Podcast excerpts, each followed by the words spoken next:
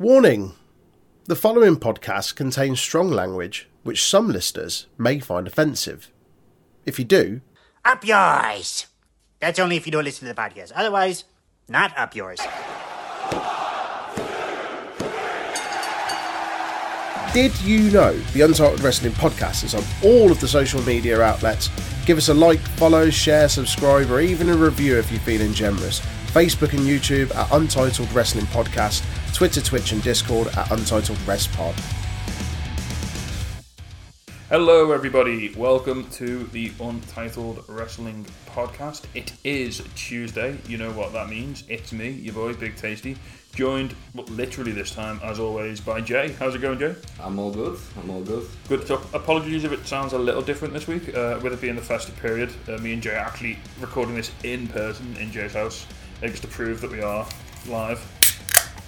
There's some, some can action there without Can action opening. we are having beers, so this might get a little, it might get away from us as, as, this, uh, as, the, Yeah. as the recording goes on. Definitely. I mean, it's only faith, so it should. shouldn't be too bad. Nothing's gonna, uh, nothing's gonna do me in. Uh, so yeah, how's it going, Jim? Good Christmas, nice time. Yeah, it was all good. And it's the uh, eventually turkey. Yeah, there's a, there was a, a bit of a saga about Christmas dinner, but you know, Don't worry about it. I mean, it was, it was still, you still got your Christmas dinner quicker than like an Edge versus Randy Orton wrestling match. Yeah, well, that's it. Like, I, I can't complain about that. But, yeah, it was, it was a long day waiting for food. Right, so we'll, we'll crack on um, with our the first part as always, which is our week in wrestling. Um, yeah, what any should we talk because we both watched AEW and that's going to be like the bulk probably of this of this section because we both want to really go into that. Do you want to talk a little bit about WWE first? A couple of the more interesting things that happened this Well, week. They had a big comeback, didn't they? And Jonah, Sad, sad hot well, noses. Bron- Bronson Reed returning to WWE as the Mrs. Heavy. Look, no, I mean I've got nothing against. Obviously, people should go wherever they, they want to work and, and they should do what makes them Yeah. happy. But I was really hoping we were going to get like a, a saga between him and Okada. It did feel like that's what they were kind of angling for, didn't it? I mean, he, he hasn't wrestled since that last Okada match, which would kind of indicate, okay, maybe, maybe there's a reason behind it. Yeah, Um, but he was also on Twitter, like very, very kind of like teasing Wrestle Kingdom matches, like "Ah, I'll take the winner of Jay White and Okada. Like, "Oh, Why is everyone coming back getting sucked into like the Miz's fucking black hole as well? Like why is like, 'cause Gargano went right in there, and now Bronson Reed? Like what's going on? Why, like, I mean, maybe it's just Triple H like bringing kind of NXT guys who have worked together previously back in to kind of like acclimatize them a little bit easier than they would. so is the Miz the new Dolph Ziggler in terms of like he's the guy everyone has to get involved with when they first come in? It seems that way, doesn't it? Yeah. It does seem that way. Like I said, as long as he's happy, as long as you know Jonah's happy, I'm gonna call him. We can call him Jonah 'cause I'm a hipster. Um, as long as Jonah's happy, then yeah, that's that's all I really care about. Just I'm just a bit sad that we're not because him and Okada had phenomenal chemistry. Like, their matches was phenomenal. Yeah. And Jonah really felt like he was kind of being positioned as like that sort of like big like like almost like Vader was in New Japan. Yeah. Um, but I mean, it's it is what it is, isn't it? I, I wouldn't be surprised if he went on to do great great things under Triple H in WWE because he seems like a Triple H guy as opposed to well, Vince just didn't have a clue. Wasn't Well, he? he's not been fired like a week after dropping a belt so far, so you know that's that's kind of going alright, isn't it? Yeah, there is that. Now, speaking of big things in WWE, there was a, I believe there was an intergender match as well. Yeah, Not not an intergender tag match, just a straight up male and female. Rhea singles match. Ripley defeated Akira Tozawa. Yeah, which is something you never thought you'd see on WWE television. I think if anyone was going to do it, it would have been Rhea though. Yeah. Like they've been kind of teasing that for months, haven't they? Um, yeah, this is this is cool. Um, they obviously teased about doing a Nia Jax Dean Ambrose feud back in 2019. Oh god, I remember that. Yeah. Yeah, um, I definitely things could have panned out if that had have, if that had have happened. We never got John Moxley in AEW if he'd been allowed to have that dream feud with Nia Jax. Yeah, but um, yeah, I I think it's cool. I big fan of intergender wrestling. Um, that's one of those things, isn't it? Like, it, obviously, there's people who like it, and there's people who don't. I personally think it's great. Um, I just don't think they should. I don't think there's much need. I mean, pff, this is a kettle of fish. I don't know if there's much need for there to be gendered wrestling divisions anymore. yeah, I mean, one one way of looking at it is like you've just got to look at GCW, and they have like Sawyer Raku's like legitimately six foot two. Yeah. She's bigger than quite a lot of the guys on the roster. She's bigger than, for example, Tony Devon. Yeah. And she's positioned as a size like the other thing, people go, Oh, it's not believable a man and a woman. But then you look at like, say for example, the Avengers or the Black Widow film. And you've got Black Widow like kicking the shit out of like some big like Harson's like, well what's the difference? Yeah, exactly. It's it's all how you book the match, and like I mean, you, you you don't always have to book women to like you know use people's momentum against each other and get out the way and dodge things. You can just have a woman who just hits you dead, dead hard, and that's fine. Yeah, like look at Charlie Owens. Yeah, Charlie Evans would murder me like in a in a shoe fight. beats the shit out of people and it's great. but yeah, that thing I think it's one of them. It's it's cool to see it happening in a bigger company with a few more eyes on it and like look look at look at when um, China was in E. WWE. Yeah, I mean WWE literally popularized this stuff. Like China, the China. I mean, I know it was. I know it, looking back, it's deeply problematic, but that China Chris Jericho feud. When, I- he, when he was hitting a hand with the hammer. Yeah, and what was it? Was it Jericho? Who, who was it who had the um? What was it called? It was like the women's good housekeeping match. Oh, that was Jeff Jarrett in China. Yeah, that was. Ain't he great? Yeah, we'll talk more about him later. Future AW World Tag Team Champion. But no, it's it's it's crazy, and it's good to see that like it's becoming a bit more normalised because there's this like sort of unspoken rule, isn't it? That like networks don't want men hitting women on TV, and But then, as as you say, you look at like some TV shows, like a cop show, like Yeah. Criminal Minds, and there's someone like there's there's a woman police officer like battering a fella. It's like, well, it's not that much difference. but yeah, just let women wrestle who they want to wrestle, and let men wrestle who they want to wrestle, and let everyone wrestle who they want to wrestle, and then we'll sort it all out later Wrestle Island, they've got um, Tyler Adams challenging for the, for the women's title. the women's title. haven't they? Yeah, yeah, that's gonna be that's his, his first singles match in WrestleMania, I think, yeah. ever. So yeah, that'd be that'd be cool. Uh, right, anything else on Raw before we move on? Uh, any, any what, what about Wyatt Watch? What, what's been happening in the Bray Wyatt universe? Um, he, the groan says it all. Really, it's getting to the point where I think the the kind of you can tell the spinning the wheels with it to get to the rumble now. It's just another instance where WWE just think long term storytelling means just telling a story really slowly. Yeah, um, it is. I mean, it, it's been it's been good in the sense that obviously Bray's like very cryptic and he- When did the first White Rabbit promo start? um. So he came back. No, no, no. When was the first like vignette and the little promo, the little tease? It was like a month before he came back. So he came back in like I think it was October September. And we're going to be pushing It would have been October because it was pay per view before Survivor Series. it's October, November, December, January. So we're talking four months between his debut and him wrestling his first match. And I mean, obviously there was a lot of kind of going back and going from. All right, they had to have that first promo we had, and then it it was like the fiend where because lest we forget the fiend, he the first like vignette vignette for the for like the new Bray Wyatt then was like the Raw after Mania, and then he just appeared the week after with the Firefly Funhouse, and then like it wasn't another. It was like another month after.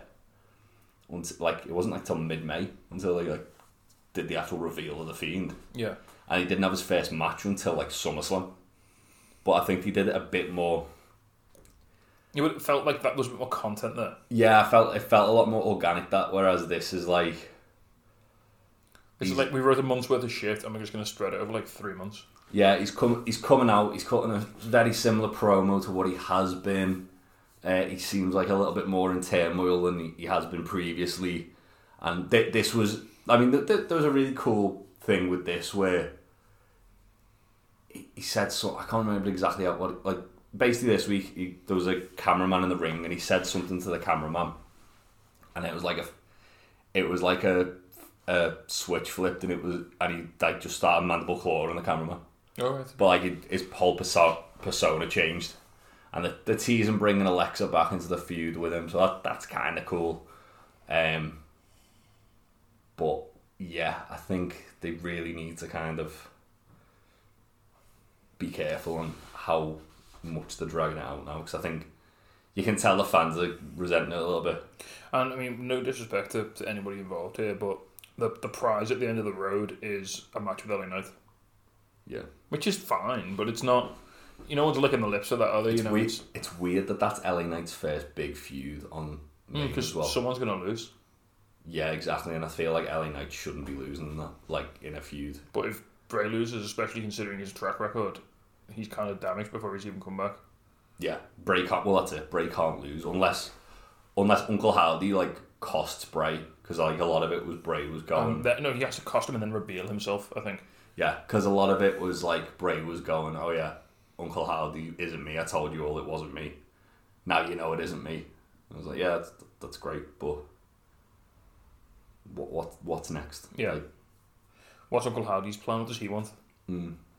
like e- even even if the literally like the way they kind of had been doing it on and off and put like two vignettes one for Bray one for Uncle Howdy on the show it just fleshes out a bit more like it feels almost al- almost kind of like one dimensional at the point at this point but I'm, I'm still I've still got a bit of hope for it I'm just I think they need to put the foot on the gas a little bit more Fair.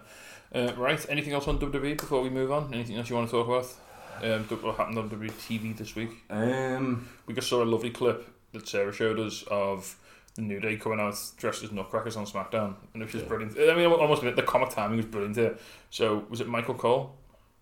um, Who was it? It was, it was Ray- Wade Barrett. And, it was Michael Collier. So Wade Barrett, Michael Cole was like, "Oh, they're dressed as they're dressed as soldiers. Why are they dressed as soldiers?" And then like um, Kofi dick kicked one of Imperium. Well, he like he like moved Kofi's hand and Kofi's leg like shot up Yeah. and kicked him, kicked the Kaiser in the dick. and he was like, "Oh, Wade Barrett with perfect comic timing was like, they're not soldiers, they're nutcrackers." Yeah. Um, I enjoyed that. That was that was pretty cool. Michael Cole and Wade Barrett are such a good tag team, uh, like commentary team. That they just bounce off each other really well. Like Yeah, they do. se- Wade Barrett seemed to shout less with Michael Cole next to him, which I think is, is a lot better. yeah, well Wade Barrett always uh, like when he was in NWA, he was a good commentator. Uh, before you know that became a whole thing. Yeah, Uh, and then when he was in NXT, I thought he was fantastic as well. And uh, he's, he's really good, like with Michael Cole there to kind of like rein him in a bit, but not too much. oh, fair enough. Yeah, so that, that was enjoyable. I know they had like a lot of Christmas themed stuff on, on this week's show, which was which was nice as well. That was all. The, that was all the one match. Where was it? It was like the Miracle on Thirty Fourth Street fight, Imperium versus um, Ricochet and Braun Strowman, Ah, right. Yeah, and uh, I love how like Braun, like I think I don't know if this has been done like internally to punish Braun, but because he was making comments about like flippy wrestlers, they're like, right, you're now in a tag team with Ricochet. yeah. How you're gonna say this shit? We're gonna put you with one of those guys. Um, yeah, no, I, I- I really en- like from what I've seen of it. I, and I thought it was quite good. Like there, there was a lot of like Christmassy gimmicks. So like uh, Ricochet's girlfriend's the ring announcer. Right. So like Ricochet got like wiped out at ringside, and Braun like basically like helped them up with like some mistletoe and got them to kiss under the mistletoe to kind of give Ricochet a second wing. What the one from NXT? Yeah, Katana. and no, uh, Samantha Irvin. Oh, they, he, he broke up with. Oh, ages ago, Kate- yeah. Oh, was that, Don't worry about was that a whole thing? it. Don't worry about it. Uh, Was that, was that like a lockdown thing? must have been. I don't know. All that, all those breaking code restrictions took the took a, took a toll on the relationship. must, must have been, mate. Must have been. Um, but yeah, like there was that, and then obviously the Nutcracker thing, and a few other bits. Um, And uh, you know, people. I'm, I'm sure I haven't checked online, but I'm sure like people in the internet fucking shat on this match, like because it was silly. I don't know. But I, I, I, shit, I, I, I enjoy stuff like that. yeah, I've got a lot of time. As long as it's not like the only thing on your show, like I've got a lot of time for, Yeah. for a good bit of comedy. Yeah, like when they when they did um Oh, didn't he do something similar in AEW? Not that long ago. Or was it on, was it on Thanksgiving Orange Cassidy just showing up in a, wa- in a turkey onesie? Or something like that. That was a, that was a couple of years ago. That Wasn't was a couple it? of years ago, Oh, yeah. Yeah, and like remember the when best friends dressed up as Rick and Morty. Yeah. And uh, there, was- there was definitely something else that they've done. Which was similar ilk, but And just Yeah, anything it's- Orange Cassidy's done basically in the last like sort of three years. yeah. But just th- there's always room for silly bollocks in wrestling. All right, speaking of AW, should we uh, should we scooch on over to, to the world of? Let's, because I really want to talk about the battle royal from Rampage. Well, we'll get to that in a bit, eventually. Because I First, fucking love that. we have to talk about Ricky Starks and his opening promo, Oh, it's, it's- I reckon next year's is you. 2023 I think 2023 is year the year year, of Starks. Um, the just- year Ricky gets a belt. so this is quite interesting. So basically, Ricky Starks got a promo, um, basically saying he lost like a man, and you can take you can you can you can respect that and you can understand that. And next time he's going to beat him. Um, and he's basically going to, he's, he, he's in his ass goes back the line, but he's going to work his way back to the front and up to the top. And Chris Jericho's music came out, Uh, Jericho comes out, flanked by Danny Garcia and Sammy Guevara. And Jericho starts off quite complimentary, and he's like sort of trying to butter Ricky up a bit to sort of get him to join the JAS, is kind of the, the sort of where he's heading. And then Ricky's just got no time for his shit, like whatsoever. Uh, my favourite comment, and I think you've talked about it, we talked about it as well. Ricky, said- Ricky said a few months ago he was coming out here looking like an air fryer. Yeah, that was great. that was great. Like, yeah, just just the whole like um, this. This was basically just a design to set up Ricky versus Jericho. I think Chris Jericho has been in a really good kind of sort of elder statesman star making position, kind kind of like what Shawn Michaels was like during like I think since he's come back from his like his health scare and he's lost all that weight and he's, he's obviously gotten a little bit better in the ring, a little bit faster. Hmm. I think he's really yeah, you say he's really found his like his niche now is like the, the sort of he doesn't always he still wins occasionally. Like he's not like he's not like when he was in WWE and he was just putting everyone over. Hmm. But he, he he's got a bit more jittering, he wins a bit more, but he's still that position where he's elevating people around him. Not everyone he wrestles, he's elevating. Well, I mean, you've just got to look at like Claudio, where he beat Claudio, and then they went back to it, and Claudio beat him the second time round, and Claudio felt like a bigger deal after that match than he did going into it. Yeah. Um, and obviously, action action Andretti last week, another kind of point. I, I, I Oh, wouldn't- also Ricky Stark said that um, he called Sammy Guevara and Danny Garcia jassholes, yeah, which the crowd started chanting. and he was like, you can you can copyright that or You something. can trademark that. yeah. Um, yeah. I, I I think Ricky's as I say, I think Ricky's like really getting into sort of like his own now. I think I think And also at the end of this segment, so uh, Garcia and Sammy run in to beat Ricky down, and Action Andretti comes out and makes the save.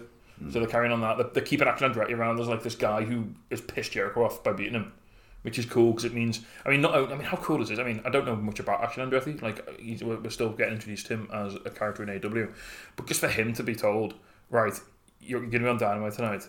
Not only are you wrestling Chris Jericho, but you're going over Chris Jericho, and then after that, you're going into a program with Chris Jericho. yeah. I mean, that must be pretty fucking sweet if you're like an up and coming independent wrestler. Oh, and also you signed to AW.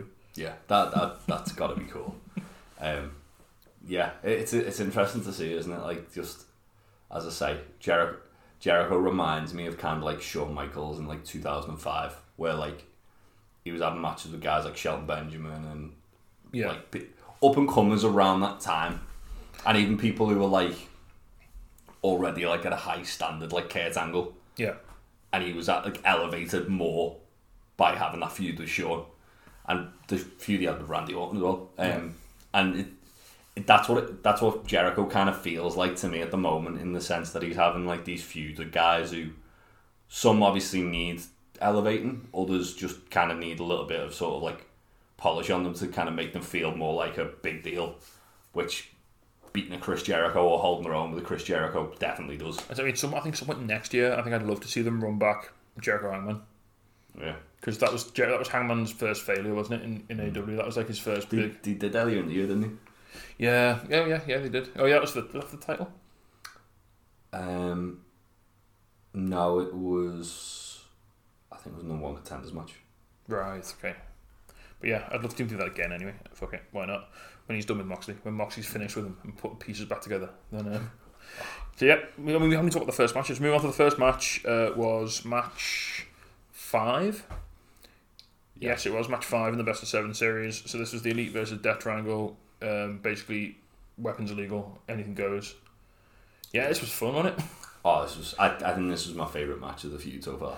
It was It was fucking wild. It was at the same. It sta- it started off like a bit restrained, and then it was Penta. Pentagus went fucking loopy and just started throwing like all. It was a bit like where Pentagus walks down the ramp and starts like ripping one of the Christmas trees out. yeah, and like so that Christmas tree, he brought a Christmas tree into the ring and propped it up in the corner, which is fine, except it had this massive like metal base that was just like sticking out, and I was I had the absolute fear that someone was gonna like get their legs cut open on it. So then like Matt and all the young bucks and Kenny went into this Christmas tree like in the corner. Penta had no chill in this match. No, Penta was just like it's like someone told him to start like literally to start the match. By the way, but pe- weapons are legal, and he just went, "All right, okay, I'm using all of them." Do you think? Um, do you think we're getting Penta Obscuro back? I don't think anyone's getting Penta Oscura back. I don't, I don't think it went down very well. I don't think people enjoyed Penta Oscura. But they're, but they're getting like it, there's, there's certainly a dynamic isn't there within the Death Triangle that Penta is a bit more accepting of this like ch- you know, like But Penta Oscuro Bastardry. was like the more like sort of like, well, just Penta of Dark, wasn't it? Where he was just like, oh, this, this is like, I'm gonna fuck you up. yeah. Yeah, I mean, I don't know if they're gonna like, call him Penta Oscura by name because I, I think they kind of slowly ruined that with the whole coming out from behind the gr- like the plastic polystyrene grave. Yeah, it was and- good the first time he did it, and then afterwards it was If like, it was just for like one big match, it would have been fine. But because they did it on like Dynamite like six times, it was like okay, yeah, well, yeah, the reveal of it was awesome, and then after the fact, it was like, oh, when it was just Abrahantes and like fucking ghost makeup. It was like, like I, I mean, I've got a lot of time for Alex Abrahantes' bullshit. I think it's single Yeah. one of the best things. Like him, his his sort of interplay with Brandon Cutler throughout this Best of Seven series has been phenomenal. yeah. It's been so fun watching those two have their own little Well, feud. that that was a lot of like what kind of like added to this match, wasn't it? That they were getting involved. yeah, Um, like Abrahantes was grabbing like Matt's legs apart, and Brandon was like, and Knack were like getting involved to stop it from happening. Um, yeah, I, I, this was just silly bollocks, wasn't it? yeah, it was it Um, was great. It was just yeah, Did the Bucks win by Melter Driver on a chair? yeah, Sam Phoenix. And then Penta just got a claw hammer and started like trying to like take Nick Nick Jackson's face off. Yeah, yeah. After the match, yeah, the Pentagon snap. Um, yeah, they got sna- everyone was snapped and started battering each other. Yeah, I like the fact with that as well that it felt like it was like a shoot. like everyone was like fucking up Penta stop. I just kept going back. Yeah, they they, they, they cut open, uh, they busted open uh, Nick and Kenny. Yeah.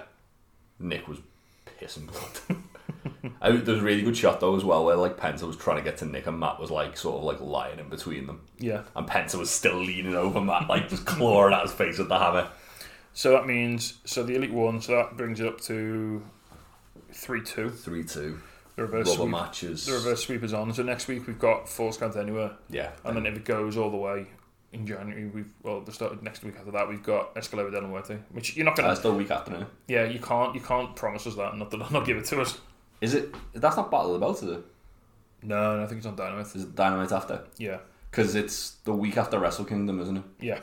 Because, you know, Kenny's going to be too busy put, putting his knee surgically into Will Ospreay's face. Putting Billy Bird away. Billy the Goat. Um, right, next up, we had Action Andretti backstage, which was really cool. He cut a little promo. Then 2.0 came in and they were like, hey, yo, kid, we just want to we just want to talk. We just want to, you know, we just want to say well done. And then, like, he turns around and Jericho blows a fireball in his face. Uh, does it, what's it, what Matt Menard says, like, your future really lighten up, or something like that. And then he just turns around and gets, like, the fireball. and it was horrible. I know he Jericho, said he was on a hot streak. yeah, Jericho was, like, pushing his face into the floor after it. Yeah, he was, like, grinding his face onto the It floor. looked like that fireball caught him a bit as well. Yeah. No, that was that was fun. That was cool. Uh, certified wizard, Chris Jericho. Yeah, that ain't over. And then there was a kind of weird. and I'm not sure how I feel about the next bit, the the, the Danielson, um, Ethan Page bit. I like that Ethan Page got some time on the mic. I think it's just a nice way to give us that match. Yeah, I, I, is think a I, match I I, really I want. feel like it was a little sly on Ethan Page. 'cause, like Danielson was calling for MJF, and then Ethan Page came out, so he was having to like you have to work from behind a little bit because the crowd were really wanting MJF to come out. Hmm. But Ethan Page, he's- he's great on the mic, and he showed it here, like Stokely called uh, Brian Danielson a raggedy little bitch. raggedy bitch. Yeah, 'cause Danielson was taking shots at Stokely for being bald, which is not cool. Not cool. It was the way that Stokely's face as well. He was like, "You raggedy bitch." Yeah, I mean, it's just, it's just fun. Um, I love Stoke. It was fine. Like, yeah, I mean, we're getting Ethan Page versus Brian Danielson, which will keep them both busy for a bit. I, I, I want to see that match. That'll be I fun. mean that that's like this this week's dynamite has a few like potential like sleeper matches for match of the year. There's a couple of late contenders. That's one of them. That I reckon Yeah. think that could fucking be incredible. Really excited for that. And then um, Samoa Joe cut a, a pre, like a little backstage pre pre tape, and basically said "Happy Holidays" to everyone. Which even coming from Joe when he's saying "Merry Christmas," it still sounds really sinister. I love Samoa Joe. I, I think I think the King of Television might be like quickly becoming my favorite version of Samoa Joe because it's it's like when you've seen when you see him on like um, stuff where he's not wrestling, like on Up Up Down Down and on um, and on um, the Edge and Christian show, he did a, he did a few bits as well. when he's allowed to kind of let his personality come through a bit, he's just so fucking entertaining. Yeah. And this this is no exception. That's why he's the king of television. I like this sort of this version of Joe now. He's like his character's almost like I'm a little bit older now. I'm getting towards the end of my career. I just don't have time for anyone's bullshit. I just like when he keeps shouting at Wardlow, "You have been found wanting." So yeah, basically said that um, tomorrow night on the 20th episode of Dynamite, he's going to give Wardlow what he asked for, which is presumably he's going to beat the shit out of him. 'cause He's having his rematch, isn't he? So yeah. Next up, uh, Hook d- annihilated Exodus Prime. Not really to talk about there. Hook looked alright. Exodus Prime's having a bad couple of weeks, and Yeah, yeah. human settlement from Mass Effect Exodus Prime just getting fucking murked by Hook after getting murked by Wardlow. Then after the match, um, Big Bill chokeslammed Jungle Boy into a dumpster backstage. That was shown up on the screen. Stokely was a busy man tonight. Stokely was busy. Yeah, then John Moxley versus Darius Martin. Um, I didn't like it as much as I thought it was going to. I don't think they clicked. Yeah, I feel like Darius is a bit more kind of technical, isn't he, than Dante. Yeah. So, whereas Dante, it's literally like Mox will fucking throw him round like it, like he's like beating him up. Um, It felt they were trying to have like two different matches, and it Hmm. didn't quite come to. And it, no, sometimes that works because it's like clash of styles. Here, I think it, it made them feel slightly like out of sync with each other. I feel as though, like o- obviously it's lead, it's building up to Blackpool Combat Club versus Top Flight. I feel as though Darius is more suited to Claudio's style. Dante's more suited to Mox's. Yeah, I, I didn't hate this match. It was it was fine. Oh, yeah, it was- I just think out of all of out of all of the John Moxley just beat someone matches we've had lately, I think it was the weakest one. Yeah, I, I agree. It's still, it's still perfectly, still entertaining- pretty fun, still but- perfectly entertaining television. Just there's been some absolute bangers. Um, like normally when Moxley comes out, you think, oh shit, this is gonna here we go. Yeah. But this was this one felt a little bit flat. Uh, but it was yeah, it was still alright. Um, Powerhouse Hobbs had a really cool video, which is sort of all sort of building pick up steam a bit now. Hmm. Um, he said he had a hard upbringing. Um, it was there was monster. He had monsters around him when he was a child, and they made him the ultimate monster. Yeah, and then they did that. They might as well mention it now. They did like the follow up thing on Rampage where it was like Alex Marvez was like, "Oh, here's there's a bit of a commotion in the back," and like he just goes out and like Hobbs is like just got some guy by like, his jaw holding him against the wall. He's like, "It's like I'm taking everything from this man," and it just cuts to black. It was like, "Fuck hell." Will Hobbs, Christmas murderer. Is Hobbs' new gimmick Blade? Yes. I mean, I'm- I'm yes. okay with it. Yes, can we just have that, please? I'm okay with it. Except instead of killing vampires, he just kills everyone. Everything. You've got a beer there, innit? You got a beer there. Yeah, you got up there while you're in another. Just gonna top it up. Oh, right, okay. Fair enough. That, that's colder, so I'm just gonna. Fair. You can see we, we've, we've introduced beers to this and it's all gone off the rails immediately. Uh, there's a reason nobody would drink iron brew when I'm podcasting. Ben telling me off for, uh, for putting some cold beer into my slightly warmer beer glass. Uh, next up, then, we had FTR versus the Ass Boys. Kind of a little disappointed that this just got put on a dynamite. Yeah. Especially because it felt like a big win for the Ass Boys Yeah. um, by so much fuckery. Oh, like, this was like WCW levels of fuckery. yeah, like I, I was, I was, pr- I wouldn't be surprised if Jarrett agent this agented this match. No guitars, but you know. well, no, don't need guitars, do you? But it was a good match. Um, like I said, I mean, obviously this isn't the end of the feud. They had the Ass Boys win. They're, they're, they're going to run this back. Do you think we're gonna get a four way at Revolution? With whom? The acclaimed FTR, the Ass Boys, and Jarrett and Lethal. Ooh, that- that's a shout. Because it feels like they're trying. It, to, it does it feel. feels like they're trying to build up a load of teams. I'm gonna all say it, at once. it, it does feel like the top of the of the tag team card is I getting a bit feel- crowded now. I There's feel a- like BCC and um, Top Flight and AR Fox are getting like kind of primed to be like the next challenges for the Bucks or Death Triangle. and then there's also um, House of Black lurking. Well, yeah, House of Black of House of Ortiz are gonna do some fucking murders on people, aren't they? No, thank you. Um, but yeah, it, it, it does. I mean, I do. I, I do hope they have another, and even at least even a triple threat tag match would be nice. I like them. I think AEW does does them really really well. They do. They haven't done one for a while, have they? Considering they had like three on like back to back pay per views. No, Now we have like two of I don't know if they're the best segments on the show, but we two had two back to back probably the most entertaining segments on the show. So first of all, we had Sanjay Dutt rapping Like the entertaining. Schwag D coming back no time. Shwag Shwag D going full force. That was nothing something I didn't know I wanted, but I, I ended up really enjoying. Uh, and he referenced it on Rampage as well, which was great. He did. Uh, and then we had the face off between Swerve and Keith Lee, mediated by Fucking awesome. the biggest boss, Rick Ross. Now, I know Rick Ross like openly dropped the F bomb on live television, Yeah, it's fine. uh, but we need to have Rick Ross back all the He's the, time. he's the biggest. I think. I think he's going to be part of Swear's faction. You know, oh, that, I it, think he's going to be like the hype man for Swear's faction because like he.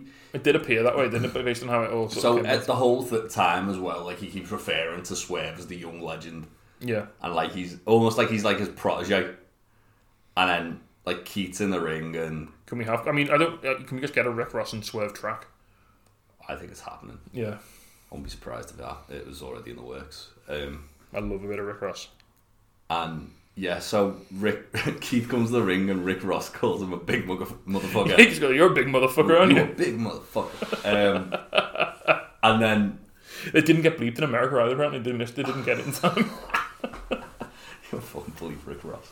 You think this is daytime radio? Um, yeah, and then th- there was like Swerve comes out and he's obviously taking umbrage with the fact that Keats up first, and so Keats Well, time. it, yeah, his whole thing was like because they cut, they played to his music a few times and he just didn't come out, Hmm. and it's like oh shit, like I, I, I, it was it was going, s- it was so chaotic energy at that point that I thought they'd honestly fucked up because they said play because Rick Ross was like play to his music and they just didn't, and I'm like something just gone horribly wrong because it was it, it kind of had that sort of car crash energy, didn't See, it? I, I thought that Keith had battered Swerve and he was doing, gonna do like the double turn, Mm.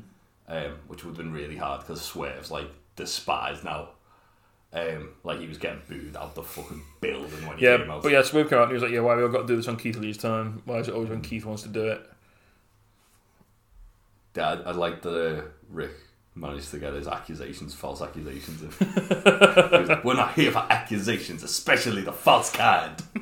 And Um, he said that like he was screaming that in like Keith's face when he said it as well. yeah, and then like he said something to Keith, like, "Oh, you're gonna need eyes in the back of your head," and then he like he did like look like pointed from his eyes to the back of Keith's yeah, he head. was standing behind Keith. and I was like, if Rick Ross attacks Keith now, this is gonna be fucking Plus, incredible. oh, first of all, we have to mention Swerve had that like logo on his t-shirt, didn't he? he had like a hoodie on underneath, like he had like a trench coat and a hoodie underneath, and had like a logo, and you couldn't really see what it said. It's a bit like a fox, like a triangle and like a square or something. yeah, mogul affiliates. Yeah, Um, so yeah, then Rick Ross like kind of walks away from Keith, and Parker Boudreaux comes out and murders Keith. former trustbuster Parker Boudreaux. He does that thing where he looks like he's like doing a bump of coke after every time he punches someone. Yeah, he's, he's got big Brock energy. I think.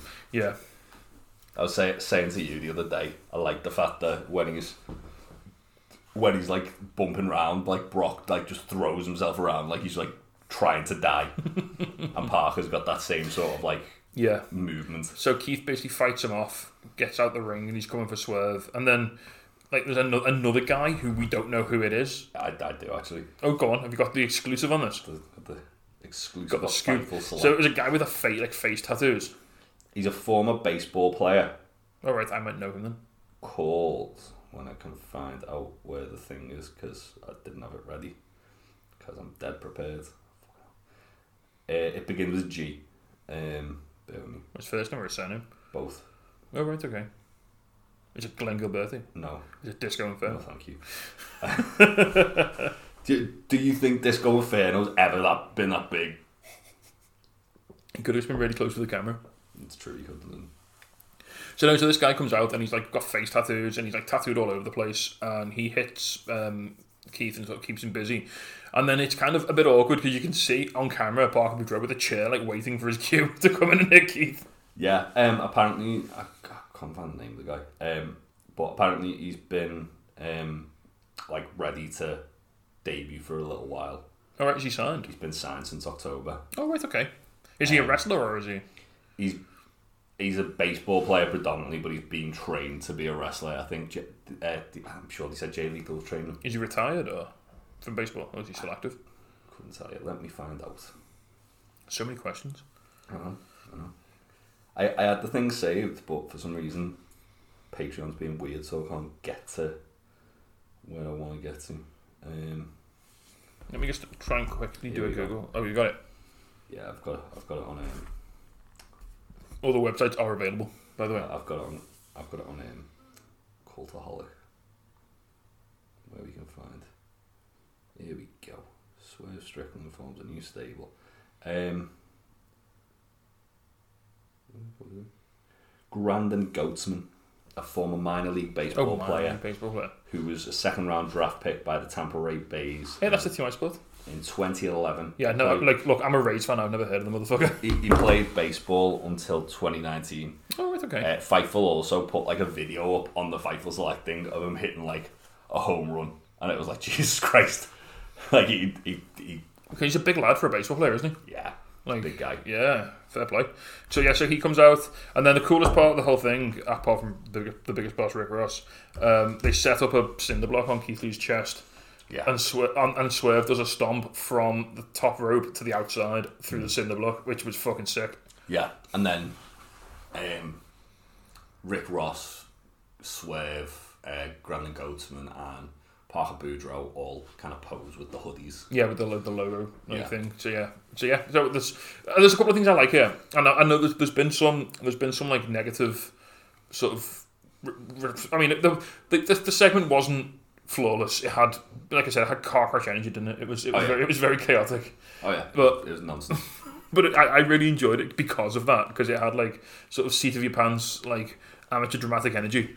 Yeah. And Rick Ross there just like spitting bars over the whole thing, which you know is never bad. Um, but one, I like the idea of Swerve in a faction Yeah, well, I mean, when so what was interesting is when WWE initially formed Hit Row, that was Swerve's faction of a similar sort of like I like idea sort of thing behind it. Um, And hey, if you, if you could make Hit Row legit, then you can do it for these guys. Hmm.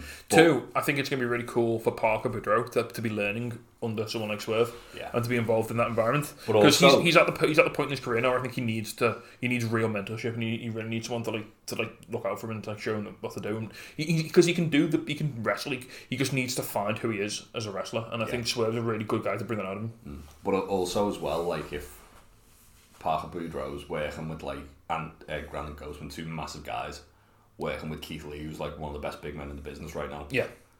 can what also what if fucking Shane Taylor affiliate? What what if the fuck pretty boy killers reform? I Oh, don't think I'm ready for that. So yeah, that was that was pretty. That was it was not the cleanest segment, but it was I enjoyed. I, I thought it was good for what it was though. Like I thought it because of that, as you say, because that chaotic energy, it actually really worked. And then we could talk about the main event. And holy Christ, what a main event this was! So this was uh, Jamie Hayter defending the AEW Women's World Championship against Hikaru Shida, Yeah, this was. and I think this was the best women's match AEW have ever put on. I wouldn't disagree with you. It was, it's, I, I thought it was incredible. it's. I think it's ran into match of the year. I think it's. oh fuck yeah! it was. It's, Phen- it was phenomenal. it's made. It's definitely made my top ten for the latter half. It could be in my I top mean, fifteen. I think for the I, I year. think this is going to define Jimmy Hayter's title reign because the same way she won the belt, it started very similar to the way her and Tony Storm started with them just lettering the fuck out of each other.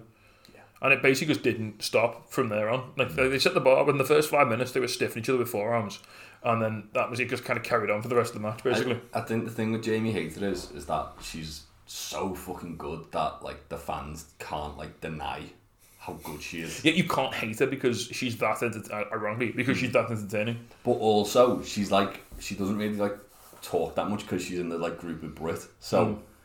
it's al- it's almost it's almost kind of like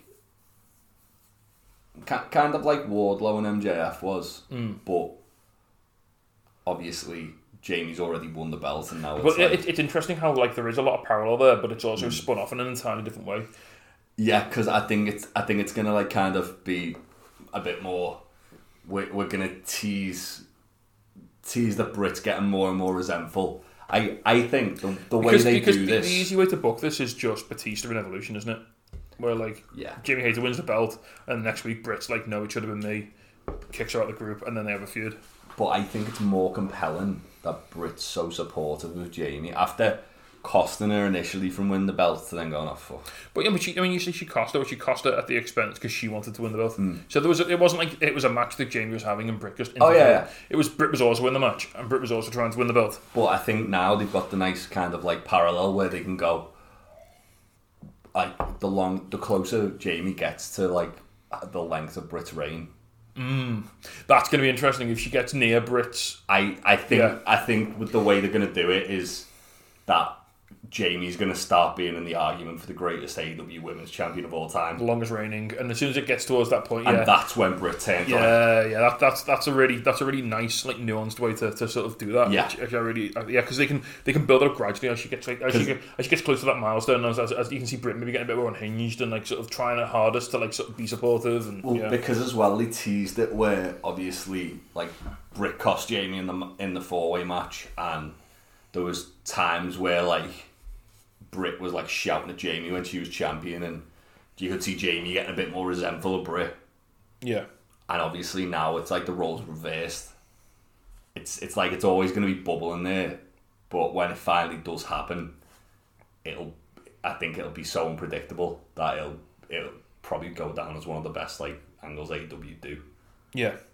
Uh, and this match itself, like to talk about the match, it- like I said, it was great. It was really hard hitting. There was a little bit of fuckery. Like Britt tried to get involved, but she just got fucked off basically, like super quick. Um, she just kendo did the shit out of her, which was nice. Um, and then the, the, the, the, the last sort of five minutes was great. There were like so many false finishes, like so many close two counts.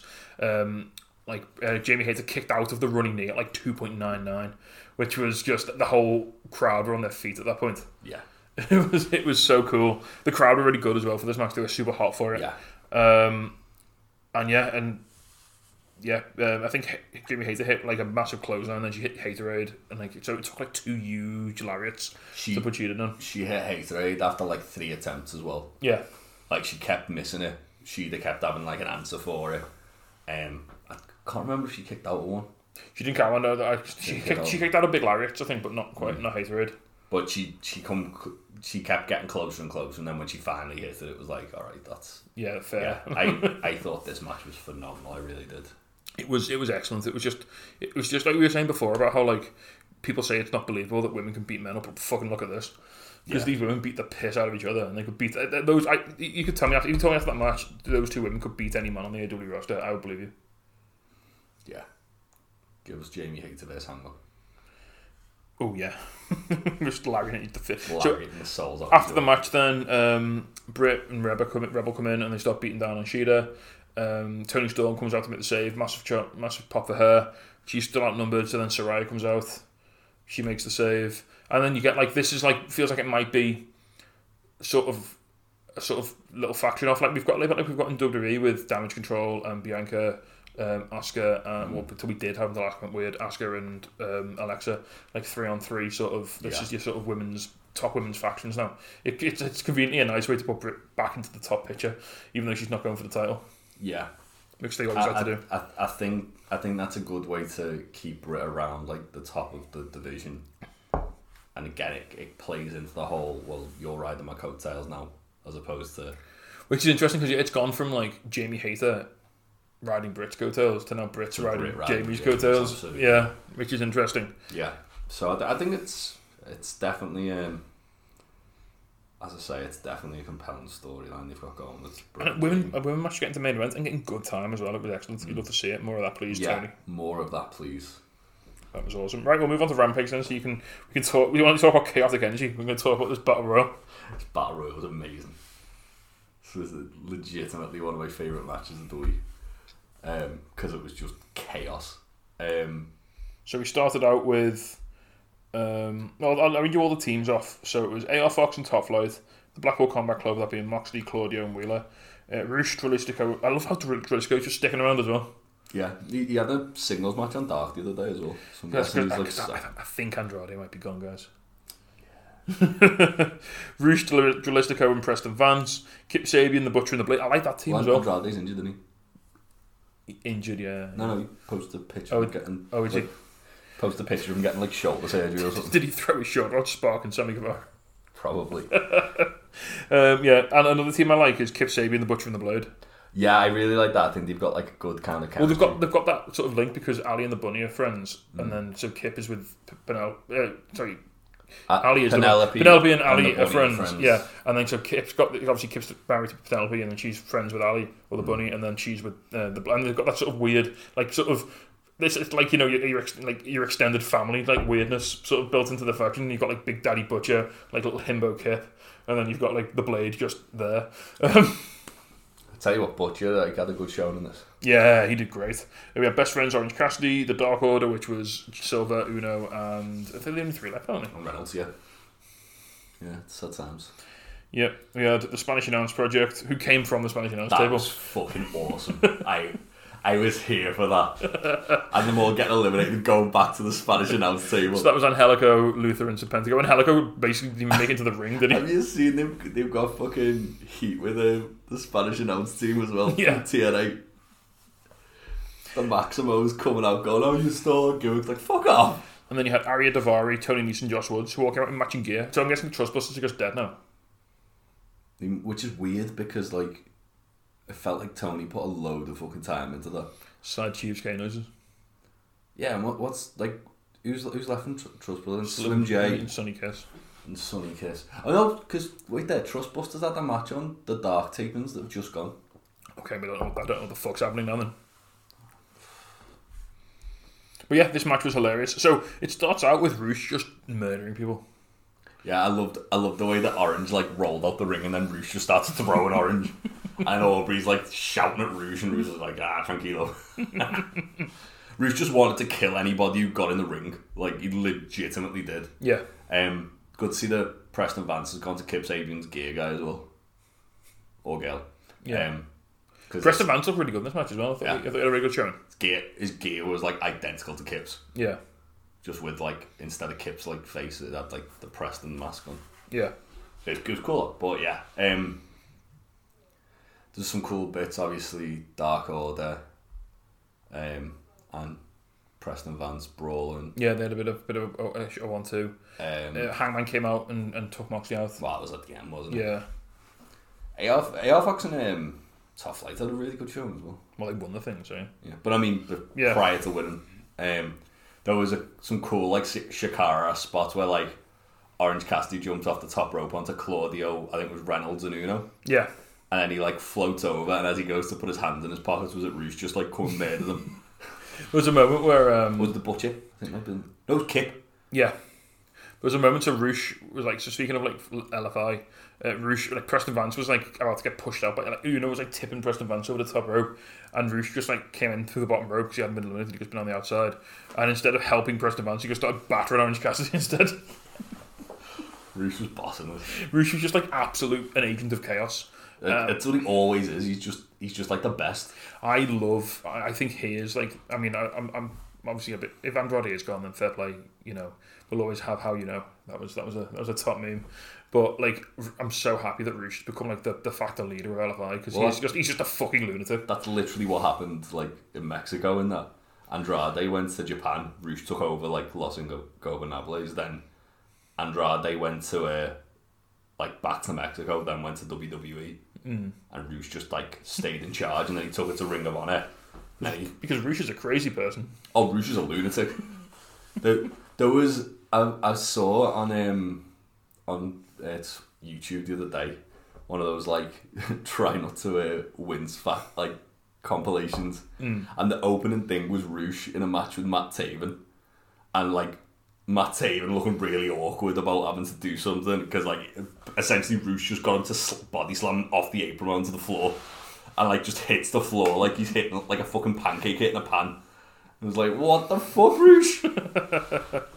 So yeah, so we get down to uh, everything that happens. So after Mike Moxley, so Moxley gets attacked by Hangman, then Dante takes Moxley out, which is nice because it's kind of like revenge for Moxley beating Darius. Um, and then so yeah, they're obviously like you said, they're setting up Top Flight versus BCC, aren't they down here? well, it got announced in there for. Uh, I was at Dynamite or Rampage. We end up with Claudio alone with both members of Top Flight. That's the final three. And that was awesome because, like, you got Claudio doing strongman shit. You got Top Flight outsmarting There was just two Claudio. of two of them just desperately trying to bring Claudio down. There was that, that finish spot. Was it, like. Was it the.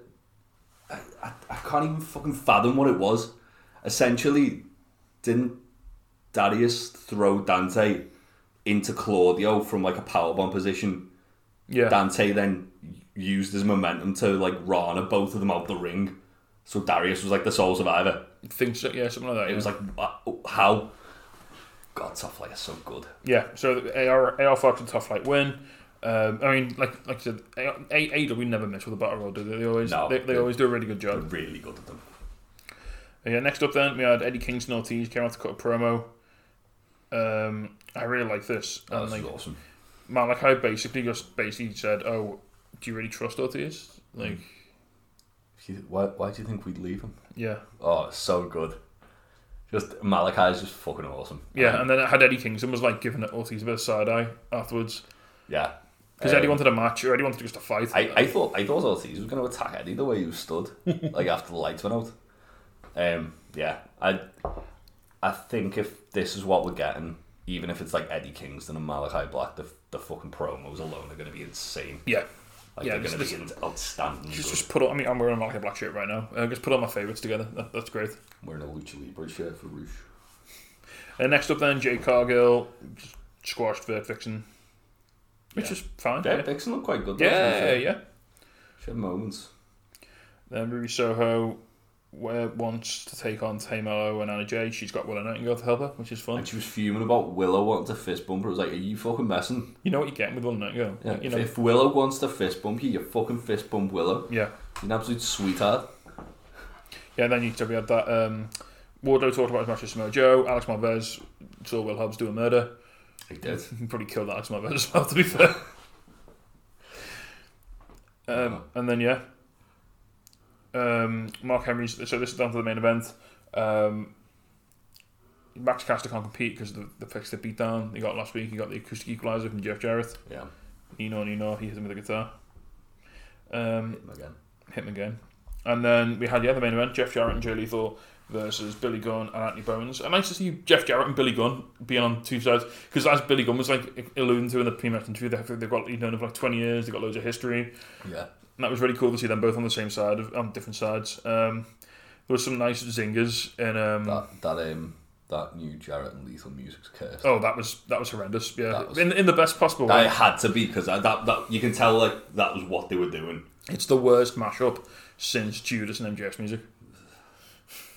Remember that? That was fucking war That, crime. for like the three weeks we had that, Yeah. and it was like, please stop, please no more. So Max Caster comes out with some really good lyrics on his rap. Yeah, that was good. He said he was going to send Lethal and Jarrett back to the Impact Zone, which I really enjoyed.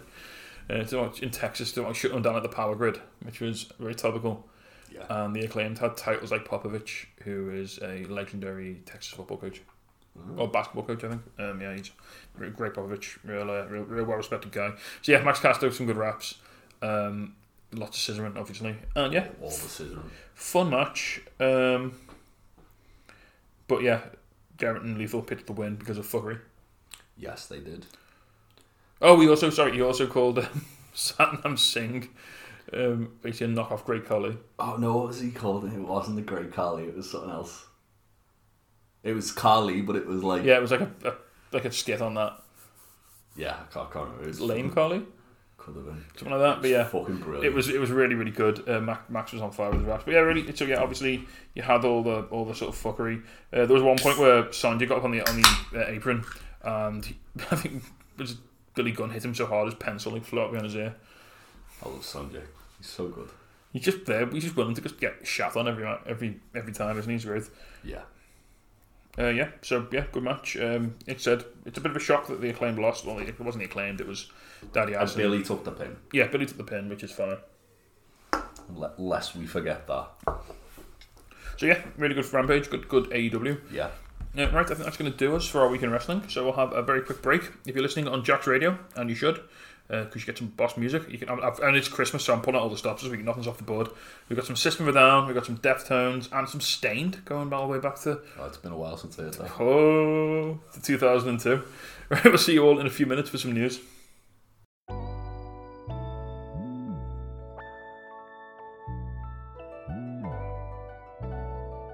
Are you having trouble sleeping or always feel tired? It's time to try Recovery PM and see why thousands of customers keep coming back for more. Most over the counter sleep aids are just melatonin. The problem with that is, if you can't relax and fall asleep in the first place, that melatonin is going to make you irritable. Recovery PM is a professional blend of nine clinically proven natural sleep aids and tranquilizers plus magnesium, so you're going to relax and then experience deep sleep and wake up refreshed and ready to attack the day. Your whole life is affected by lack of sleep. Your work, your relationships, your mood, your performance, and guys, that includes in the bedroom. Did you know that lack of sleep reduces your testosterone by as much as aging 10 years? So upgrade to Recovery PM for 30 days and you'll be amazed how you feel. Thousands of people already have, and Hmm. over 85% of them come back for more. So now, Jay, I know you have been taking Recovery PM for the past few weeks. Yeah, Uh, last how- uh, three weeks or so. How have you been finding it? Um, I'm Mm. honestly finding it really good. Um, I've noticed my sleep's a lot more regular, like a lot more regulated, I should say. Um, I'm not nowhere near as groggy when I wake up. And definitely less irritable. Definitely less irritable. Um, I'm again, it's it's benefiting me because I've started a new job and obviously my sleep pattern's drastically changed. Um, Especially like you, I know without without giving too much away, you, you've been working from home, so you've been obviously you've been doing that thing that everyone who works from home does, where they wake up like ten minutes before they're meant to start work. Yeah. So Well, for you, for not- you being able to wake not up and the feel day, full hour, mate. so for you, like being able to wake up and feel sharp, like straight from the bath, is is really beneficial. Oh, it's awesome. I'm I'm not a morning person at all. I'm terrible at like when I wake up. I'm terrible at kind of like sort of motivating myself to do anything for the first like sort of 10, 15 minutes I'm awake. Yeah. So I And really I, I, control I, myself. I, I can tell it's definitely been working for you because the disco has been a lot quieter at night time with you not shit posting all the time. So, yeah, that's true. That's true. uh, so if people want to ju- follow in your footsteps, Jay, and they want to get hold of some of this recovery PM and improve their sleep, how can they do it? Uh, go to recoverypm.com and use our code UWP, all in caps, uh, at the checkout for 15% off your order. Uh, you can also use that at legacysubs.com as well. Um, same code, and yeah, 15% off. Uh, really helps the podcast out. Um, means we can do a lot more cooler stuff that we're kind of like looking at doing um, in the new year. And if you're wondering where Recovery PM comes from, it's um, sort of spearheaded by Nick Aldous, who is Yeah. a prof- high high level professional athlete. He knows exactly what he's talking about. He's ran legacy subs for a number of years now. He really kn- he knows the game. He knows what it's all about. Um, we yeah, had he's- him on, he's- the, on an interview as well, and he kind of gave us a bit of a background on the company within the interview. Oh, sweet. So, yeah, go and check that out if you want to learn more. And, yeah, get the best sleep of your life today at recoverypm.com. Yeah,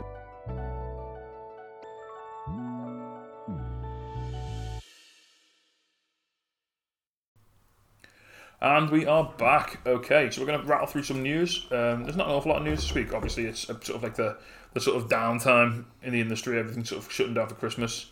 People aren't like doing anything too mad. We have got a few bits and bobs we'll talk about. Few little scoops today. Uh, something, something first that gives me the fear. um, the first piece of news: Impact Wrestling has filed to trademark the name Santino Morella. no, thank you. Apparently, this trademark expired in 2021. So I really hope this is just Impact jumping on it for because they want it. They do work with them every now and again. Like they've used his battle arts academy to like, um, like sort of bring in young talents. and Oh, right, stuff like okay. So it's not necessarily meaning that Santino Morella's got imminently going to debut in the Impact Zone. that. I mean, probably is. I mean, he might do. You never know. He did the same with Johnny Swinger, didn't he? Mm. Hmm. A bit of a swinglet. Yeah, so that's fair enough. Yeah. Um, yeah, I mean, Santino Morella, he, can he still go? Is he still? When did he last wrestle? I mean, even if he just appears on, it's like a character. He, he wrestled for Impact under his real name against. I'm pretty sure it was Austin Aries, you know. Oh shit! Okay. yeah. Um, like I think it was like 2018, 2019. Yeah. No thanks. Fair. Um, yeah, it's a no from me. Right then, moving on then. Um, WrestleVotes reported this week that the rumoured scheduled WWE show in India, due to take place on the 18th of January, has been postponed for unspecified reasons. Dave Meltzer reported that WWE's India television partner, Sony 6, wanted the event and the show to be built around Indian talent and top stars. Meltzer wrote, quote, The decision was made by Sony 6, which is merging with Z in India, to hold off the show until the merger is finalised. The merger was expected to go is expected to go through in April, so the show will now take place after April. It's interesting, obviously, WWE have never formally announced this as a show. It was always just sort of rumoured. It was like a placeholder, wasn't it? Yeah. They had. But yeah, Sad Jinder Mahal notices. uh, I can't wait for uh, Ringa King too. What yeah? What if what if Jarrett gets gets gets in there first and does another ring kicking? What, what if what if what if Steiner and Bron Breaker Cause a riot, go over there, cause mayhem, cause civil unrest, and then beat um, the shit out of Indashir in front of their door in public? and then Great Collie has to come Well, in like it- unionise what's everybody. interesting actually, so in this year, uh, an Indian tag team in N- NXT, Veer Mahan, and Hmm. formerly he was called Sorov, now he's called Sanga. Right. Okay. Um, they're fine. They're, they're just big lads. Yeah, man, there's something wrong with that. Um, that. That's cool. Veer Mahan is actually subject of the film Million Dollar Arm, Oh, right. Okay. um, which is starts John Hamm about uh, making a um, Indian talent pool for baseball.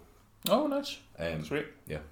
Um, but yeah, they were actually held off uh, wrestling in NXT for a few weeks because of this event. So there must have been there must have been something in Hmm. Must the have, must, pipeline. have, must have been prepping for something. yeah, yeah, because obviously they're like two of the biggest Indian stars they've got within the company. Yeah. Sajid the whole noises, um, mean- and Shanky or whatever he's called, whatever he is. yeah. Is he still a thing? Is he still? He's still on the books, yeah. Is he just doing that? Um. He's dancing for a bit. He was like Carly too. Is he just doing that JTG shit where he just gets paid for like seven years without wrestling the match? I reckon so. A week before he gets released. I think that's probably likely. Um, but yeah, they, they were actually pulled from um, NXT tapings because they're meant to be having a match with the Creed brothers, which No, is, it's Oh, okay. I mean, two tag teams. I I would like to see.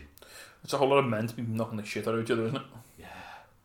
You seen the Creed brothers before? Yeah, yeah, I know, I know who they are. Yeah, Couple couple of hosses, Couple of- like like modern day Steiners. a couple of big boys. Mm. They're, more, they're more like Steiners than the actual Steiner they have on the roster. Yeah, they're good lads. Yeah, all right. Then moving on. Next up, we have uh, WWE Hall of Famer, the Godfather, or the Godfather, or Papa Doing a Shango, podcast. or Oh. Cole, mate Charles, or mate Charles, top lad. Yeah, friend. Campbell Mustafa, Man who I've spoken to personally via the medium of D'Lo Soul Brown. Taker. Yeah, man who I've spoken to personally via the medium of D'Lo Brown's phone. And I've spoken to personally by the medium of signing. Yes, uh, yeah, he's a nice guy. He's a good fella. Uh, he underwent hip surgery this week. Oh. In a post on Facebook, he initially wrote, finally getting that hip surgery done. In a second post, he shared an update following the surgery to confirm that it's success. He said, quote, hip replacement surgery went real well, and I will say that morphine is a hell of a drug. Thumbs up emoji, cloud emoji times four, train emoji. I hope he's okay. he sounds like he's doing alright. have, have you heard the Undertaker's story about him on the Stone Cold podcast? no, no. Uh, So like, he, he's obviously he's like Undertaker's best mate, isn't he? Yeah. So like, did did like get on the uh, Jack Daniels and cokes while they were like on the road, and Undertaker's like the amount of times he's put me to bed, and I'm like, ah, yeah, brother, take my watch, take my watch. like drunkenly gives him his watch, and the next morning, like Charles goes up to him and goes, here's your watch back, Mark. he's like, thanks, man, it's an expensive watch. Excellent. Yeah. So yeah, we wish um, wish Charles Wright all the best. Uh, hopefully, we can get him back to the UK again soon as well. and We can get him and D'Lo down, get a few down, of down to the brewery, yeah, hang out with them. D'Lo's a big Liverpool fan, so that's always D'Lo's obviously still big big pals with Charles Wright. They both live in Vegas. Um, D'Lo's a big Liverpool fan. He's over all the time. So, does D'Lo work on cheeses with Charles? No, no, I think I think it's, I don't know.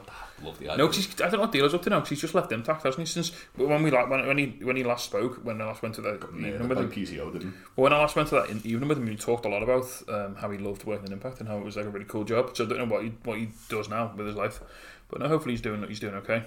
Uh, next up, then um, some exciting news. If you like your podcast and if you listen to this, you probably do. Uh, Dax Harwood from FTR is getting into the podcast business. Yeah. The podcast will be titled FTR with Dax Harwood. It's going to be co-hosted by Matt Coon, K O O N, who co-hosted the Gentleman Villain podcast with William Regal. Um, so obviously, with Regal going back to WWE, that means the Gentleman Villain podcast is coming to an end. It's a shame. Sad. Chapman Villain was amazing. Sad times. But Matt Coon's a really good co host. Like, he's a very good interviewer. Um, Well, what's interesting is the first guest on the FTR podcast, who was it? CM Punk. Fuck off, is it? yeah, it's over there. mate. I, didn't, I can't see that, mate. Yes, the first episode comes out on the 29th, so in two days' time when you listen to this, and CM Punk is the first guest. I'm gonna have to listen to that album. That could be Colt Cabana 2, couldn't it? Well, it, interestingly, is that is that all your news? I've got one more piece. One more. It's a big one, but I'll just crib it a bit. Okay. Yeah, so yeah, I mean, I'm going to be listening to that new podcast. I think it's going to be really. I, I, I like Dax as well. I think he's got he's got a really nice voice for podcasting. I think he's got, he's got that drawl, hasn't he? That He's little, very he's very laid back when he's talking. yeah, he's got that nice cadence. I remember. I, I'm sure he's done a podcast with Colt, and I listened to that, and it was quite Yeah. So Mike, Colt. so so new AEW hiree Mike Mansuri was on Renee Paquette's Sessions podcast this week.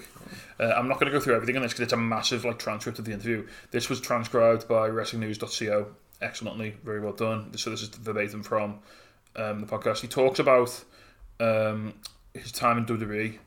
He ba- said he he basically used to work in NXT with Triple H. He really liked it. It was, um, and this I think this informed a lot about why he decided to come to AEW. He said when he was working at NXT, it felt like he was very it was very anti WWE what he was doing. It was like the sort of the sort of you know s- the black sheep of the family. It was like a- a, a very different product. Um, he, he said the reason he left a couple of reasons one he wasn't getting developed any further because he was he was always sort of being spoke about as a successor to Kevin Dunn Yeah. and that never sort of happened because Kevin Douglas never left. Uh, and then he talks about his schedule, which sounds insane. So I'll just, I'll just quote this out. So he said, the last six months before he left WWE, he said, I would do Raw on Mondays. Tuesday, I would fly from wherever we were in the world to LA to go do backstage. Take a red eye from LA on Tuesday night to Orlando, sleep on the plane, do NXT, which at that point was live on USA, work office hours on Thursday, then fly back to New York with Triple H on the Wednesday night, get home at 2 or 2.30. Thursday I was doing office hours Thursday, kind of prepping for everything to come after. Friday we do SmackDown, Saturday maybe a down day, and then Sunday was like a pay-per-view every other week. That's insane. that, that makes my brain hurt thinking about it. yeah. At least uh, like with AEW, really, he's only got well, he's got the dark tapings, which they tend to do like once a month now. So he said, in terms of professional development, it was always inferred, and I think that at some point, maybe even formalised, if anything ever happened or if he decided to retire, that I was going to be the successor to Kevin Dunn. But at that point, I was self aware enough to know that I couldn't do it, and not in the sense that I couldn't do the shows, but it's more so the business end of the non TV side of that role because there's more to what Kevin does than you're sitting in a truck and line produce Raw. And he got grown tired of hearing, we can't figure out what to do with you until we know what Kevin's future is. Well, that, that makes a lot of sense. doesn't it? Yeah, he said his review was always, "You're doing a great job. You're killing it, but we don't really know what to do until we get an understanding of what Kevin's future is."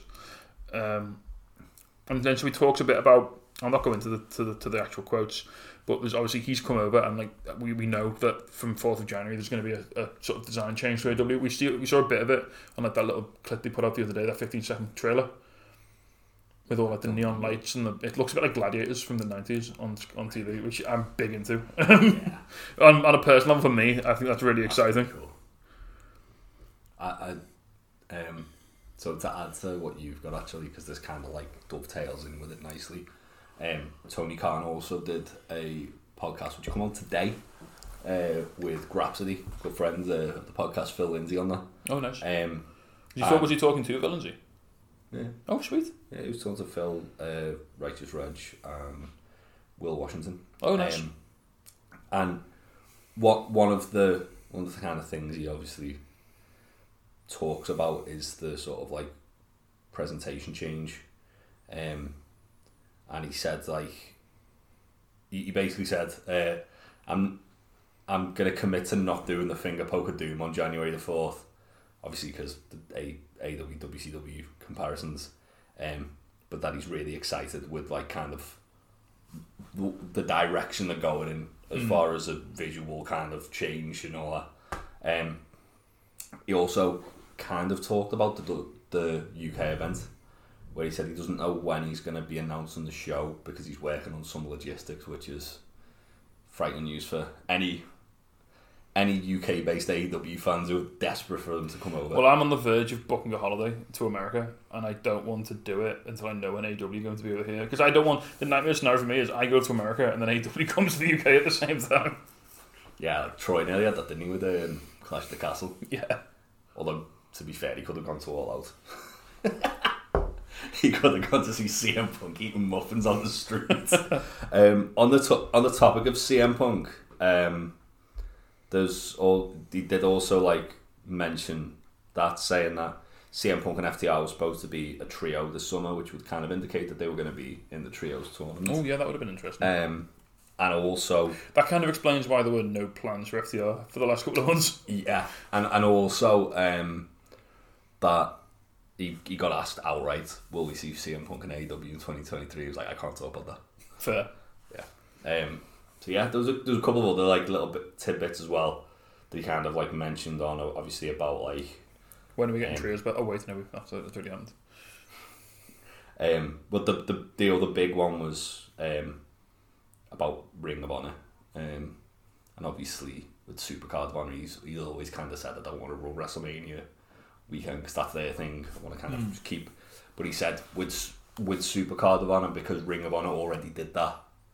He feels like it's a good way to kind of get more people watch like checking out Ring of Honor. Well, that's it by, by doing it in the area because it's it's not just like I know it's, it's WrestleMania's thing, but you also have like the collective happening at the same time. Yeah, like it's it's So it's like a big wrestling festival I- almost in whatever city it goes to, isn't it? Because you've not just got the WWE machine there, you've got like GCW there with all their shows. Yeah, so like when when I went to WrestleMania, which was like almost ten years ago. Hang on, you went to WrestleMania 30. Don't fucking start. You know I did. Um, You mean you got a I've, cup I've right got there? a cup right there with it on. Um, so yeah, when when when I went, there was literally, um, like the WWE stuff and Supercard of Honor, and then there was the possibility of like I, I think there was like one or two like just like garbage indie shows just running out in New Orleans, Mm. but there wasn't anything on the scale of what it become like three or four years later. I think we're at the point now where if I went to WrestleMania weekend, I wouldn't go to WrestleMania. I'd just go to all the GCW shows and watch them. Yeah, I, I was talking about like I literally had that conversation with Ryan because he, he's going, um, isn't he? And, Yeah, in, in 2023. and I was like, well, I'd love to do it again, but I don't think I'd go go to WrestleMania For the money they'd want for WrestleMania, I think I'd just go to the collective I'd instead. rather just go to the collective. I mean, that's all in like the middle of fucking nowhere in LA, Yeah. but it is also in the Ukrainian Cultural Center, which is like their fucking homes, like one of their like home grounds. Oh, right, okay. And it's like it's it's like the equivalent of like with WWE. Obviously, they've got on the East Coast Madison Square Garden, on the West Coast they've got like the Staples Center. Yeah. it's like that um, for GCW. Um, but yeah, I'd, I'd probably be more inclined to do that. Do the Ring of Honor shows. The amount of fringe stuff that you get at WrestleMania now, um, it's worth going as a fan just to see that. Yeah. I mean, WrestleMania is amazing. I'd, I'd, I'd recommend any wrestling fan do it once because it's like the spectacle of it. Yeah. It's so many people watch. The most people you'll ever see in the Western world watching a wrestling show. When, at one time. when I when I booked my tickets to um, to thirty, I didn't have a fucking clue what was going to happen on the card, and obviously, like at the t- when when the card started like coming together, it was like it's Randy Orton versus Batista. I was like, Are you fucking messing. but then part of me was like, but it's WrestleMania, so At least it's Randy Orton and it's Batista. All right, you might not you might not care much about them wrestling each other, but to, to see both of them is quite cool. Yeah. And because it was the 30th anniversary, you knew like they were gonna, like, obviously next year. Well, not next year. It wasn't the 30th anniversary. It was the 30th show. No, fuck me. The 29th anniversary. 20, The day you- 2024. The, the day you get married isn't your first anniversary. For I real. know, I know. I'm- It's because WWE E fucking Michael Cole's just put that into everyone's brain. give me brainworms. Um, but like 2024 is WrestleMania 40. I'd be com- I could be convinced to do that because it's the 40th like show they've done, mm. and it'll probably be one where they'll try and do something huge. Yeah. Um, Get the Undertaker back one last time. well, I'll have Roman hold on to Lennon, just break the streak. But who though? Bron Breaker.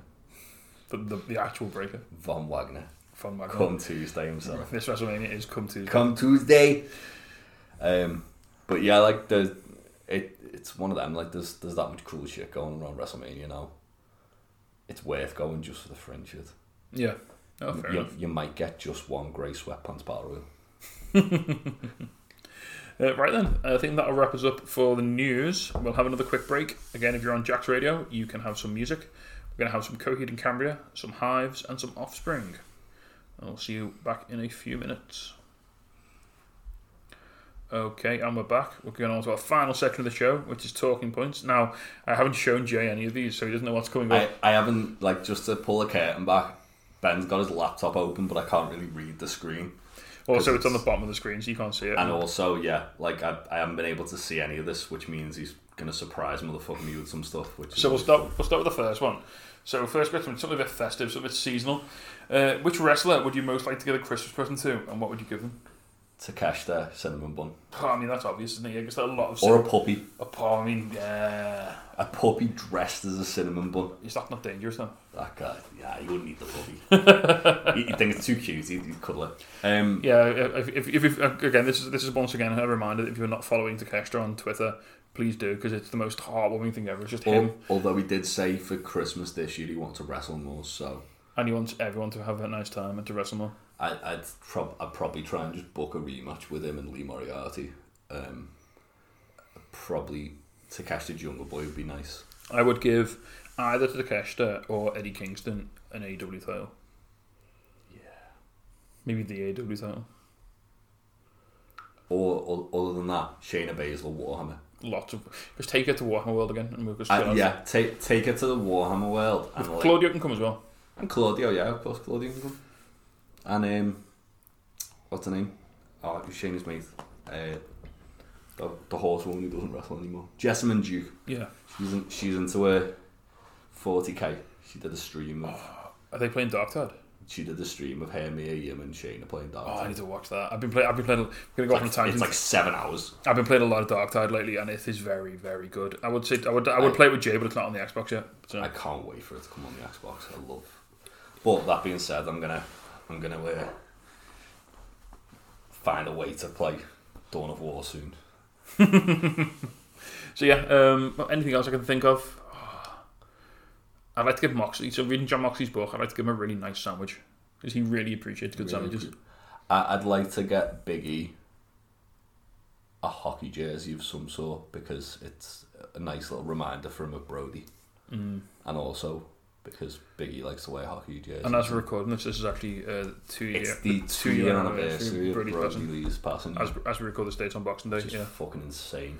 yeah, that's madness. I remember Sarah waking me up at like three in the morning on like Christmas night to tell me. Yeah, I, it was madness. Um, I think what else? I feel like I'd, I'd want to get John Silver something, but I don't know what. I don't there's so many things. So he said on Twitter that someone got for Christmas, someone got him six hundred dollars worth of sushi. Oh, I'd, I'd like to get Session Mosh, Moth Martina all the alcohol. Just lots, whatever she wants. So, yeah, Just, just give give her, give her like a, a I don't know a hundred pound Weatherspoons voucher and just go go on. L- lads. let her go on the sesh. Get her, get her, get her a gift cover bargain booze. Yeah. Yeah. Um, John Silver just meat. Load of, load of, chi- well, think- I'll take the chilies. I've never been to John, chilies. John John Silver, I'd pay Wardlow five hundred dollars to give him hugs at random intervals. just of, pick him like, up like a baby. And just, yeah, like, of pop- like like, random moments of the year, like he'd just walk past and just pick him up and Pick him like a baby and put him on his shoulder. give him a little snuggle. just like just cuddle him a bit. That'd be, that'd be dead sweet. Um, and Evil Uno, just whatever, whatever he wants. RJ City an AW contract. I mean, that man is the hardest working guy. He's not signed by AEW. He's, he's so he's so good. Did, did you see Did you see what he said on the Christmas special of AW? No, no. Cause have you seen it yet? Who's it with? It's with Danhausen dressed as Santa. Oh shit. Um, and ba- basically, it, it- it's it's literally titled Danhausen Rudes Christmas for RJ. And uh, RJ sits on Danhausen's lap and asks if he can get an hourly graphic. and he's like, I don't even know if I'll be doing this show next year, but that's all I want. it's like, ma- man, he, he's so good. He's so fucking good. His, his, um, his podcast actually with uh, The New Day, like on their podcast, is phenomenal because it's just RJ and Biggie just like just like bouncing off one another. Popping each other. Yeah. Yeah, like New Day love RJ City. Like they think he's like the funniest guy.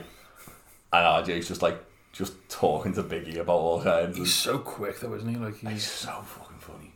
He's he's brilliant actually uh, and Jessamine Duke s- streams as well. She streams with RJ oh nice. and d- she plays Phasmophobia with him. and when he gets killed, he's like the most passive aggressive person ever. he's just so snarky. He's like, "Oh yeah, I died because you let the ghost get me." Oh excellent. it's so entertaining. It was. I mean, I get I get Daddy Ass somebody scissors as well, obviously, Obviously, so he can scissor everybody. Some reinforced Still, it's, gloves. it's still crazy that we're here at the end of 2022 and scissor me daddy asses. Not only something people say, but something I have on a t-shirt. Yeah. I'd get um I'd get Jonathan Gresham um the, co- rec- the recognition he deserves. Copy of the PWI 500 A replica ring of honor title. framed. I shouldn't make jokes about Jonathan Gresham, he's a lovely man. he's an absolute sweetheart. He is, he's a really he nice gave us guy. one of our first like big interviews we ever did. Um which was this year. Would have been which nice was if he'd stayed in AW. You know, maybe we could have ridden his coattails a bit more. But hey, you've got to do what's right for he, yourself. he, he offered he offered to do it on with us when he got signed. To be fair, All right. we just didn't have didn't like couldn't match up. Um, Do you know what I get Nick Aldis? Some recovery PM. oh yeah, And I go to recoverypm.com and use the code UPW, I UW, mean- UWP, all caps to yeah, get 10 use, use the right code taste. Otherwise, Yeah. we won't get any any like. Use the code monetary UWP to get money off destroyed. at recoverypm.com. Get the best sleep of your To, life. to be fair, like my dad's been having sleep problems recently, so I've been giving him them, and he's like, he's gone hell. He's took my fucking bottle and Oh, nice. took one of my bottles and. so that was that was good of him. So there you go. Prove that it works. Yeah, it's he's, he's been taking it for like a week, and he's like, So if, if, the, if the wrestler in your life is having sleep issues, recovery PM. Uh, anything else? Um, Nick Aldis, I got like a contract with WWE or AEW. I think I think I mean I'm an AW fan, but I think WWE is where he needs to be. Yeah, I, I, I was. He I needs was he, talking, he needs the Cody treatment. I was talking to you guys about it, and I was like, the, the best way to fantasy book Nick Aldis would be having like entering the Rumble and eliminate Cody, mm. and then we can get Cody Aldis two, Have him be or like three. because he is just the British version of Cody, basically, isn't he? Like you know, yeah, he's fucking awesome. he's he's like that pompous sort of like you know He, he did he did um, a promo at House of Glory recently. He had a match with Jacob Fatu, oh nice. and he cut like this heelish promo, and like there was people like tweeting from the show, how's this guy not signed like to one of the big two companies? I'd get house. I'd get Even Impact, fucking hell, get him as like the fucking kind of like crown jewel of Impact. who Nick Aldis. Yeah, Don't do that, mate.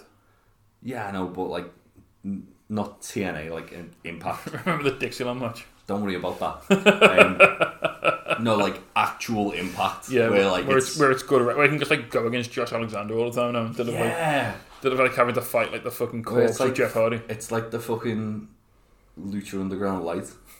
Yeah. Just do that. Great. God, God, I think when Eric Young got murdered, so Hardy went back to E. WWE. He did. He did. I should probably do a WWE one, shouldn't I? Because otherwise I'm, I feel really biased. I get Joey Janela a big snake because he's apparently. Joey Janela's not in WWE. No, but you know, I'm, I'm, just, I'm just thinking of guys that come to my head. But because he, he that, I, that, I'd get Joey Janela and Miley Cyrus CD.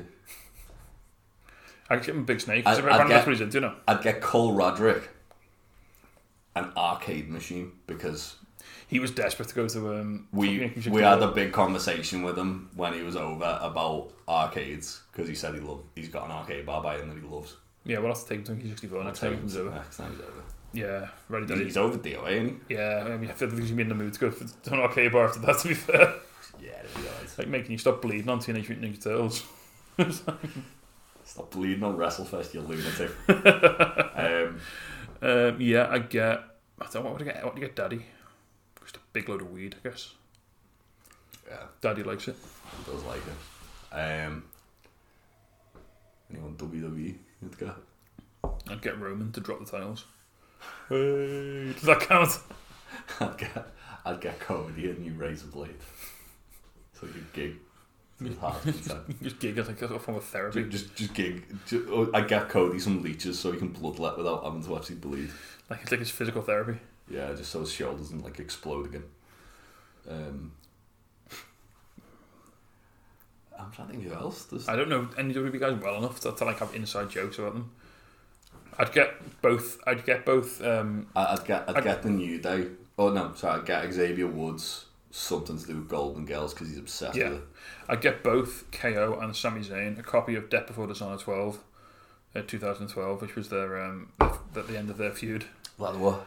No, it wasn't Ladder War. It was the match. It was just the end, the final match, um, where Kevin Steen lost. He had to like retire from Ring of Honor, and it was the most disgusting match I've ever seen in my entire I, life. I, I shown Ryan um, Ladder War, Oh, God. and he nearly did the sick when the, the finish in Spartan. So in in the final match, not only did um, El Generico brainbuster Kevin Steen on top of the turnbuckle, like onto the turnbuckle. Yeah, he does all the time. Um, Kevin Steen then package Padro of El Generico on top of the turnbuckle as well. Fuck off. I, I have I not seen this match? Right, I need to get on a. I, I'd I'd get me on a club. So you can watch all this So sick, all this that's sick that's, action. that's coming. That also that that Pet Nap you also had um, the Briscoes and their dad versus Kings of Wrestling and Shane Hagedorn. Shane Hagedorn, who now works for AW as a graphics producer, Hmm. and has commented and has DM'd Top Rope asking if we can, we can send some beer over to the US. you gonna do. And hopefully, because did last time, fucking John Silver forgot to bring it in, just drank it up. You send some to John Silver. And he was meant to take he was meant to take FTR some cans, and he just forgot. So I dax him at him at DMs like, "Where the fuck's the beer, lads?" I'm like, "Oh shit." Did Silver not bring it to the tapings? He was like, no. And I'm like, oh. Why did you send it to Silver? Because he gave us, he was the only one who gave us, gave us his address. That's fair. well, that, that that's on Dax. Yeah. I just fucking sent Dax. So yeah, there we go. Right, we'll go on to our final one. Our final one. So we're gonna. I know we're gonna do a. big- So we are gonna do a best of podcast um, at some point over the next week or so, wrapping up everything from 2022. But this is one that I think is a bit more general, so we're probably not going to cover on the podcast. Just what's been your favorite wrestling moment from 2022? And you can pick a few if you like. Moments. Favorite wrestling moments, and not necessarily a match, or it could be anything. Not necessarily a match, not necessarily a promo. Because what's been your favorite? Like you can have more than one uh, if you've got a few things that really stood out for you. Um, I'm gonna say the first thing that come to my mind was GCW weekend. Yeah, I mean it's hard to pick something out of that. I mean, But no, more more just the fact that it was all of us together. We were all kind of like loving the wrestling. It was all good I mean, wrestling. the first night we got hammered. yeah, I, at all three days I was a fucking. I, I don't I don't know how I managed to carry on drinking the following day. Let's put it that way. I, I'm surprised I didn't get alcohol poison. Um, yeah, they they were awesome. We had so much fun. It was it was lovely though, 'cause it was like just the back end of summer, so the weather was still nice, but it wasn't too hot. Um, We had an Indian summer this year, didn't we? So Yeah. it was fucking lovely and warm.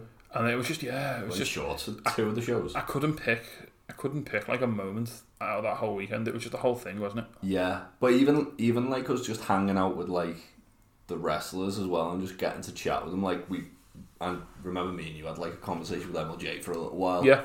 just like in, in an area um, where like spoke to Cole Radrick as soon as we got in, and then he kept coming up to us. I remember like after the first show, we were out in the smoking area, and I was fucking wrecked because Troy made us drink rum at like five o'clock.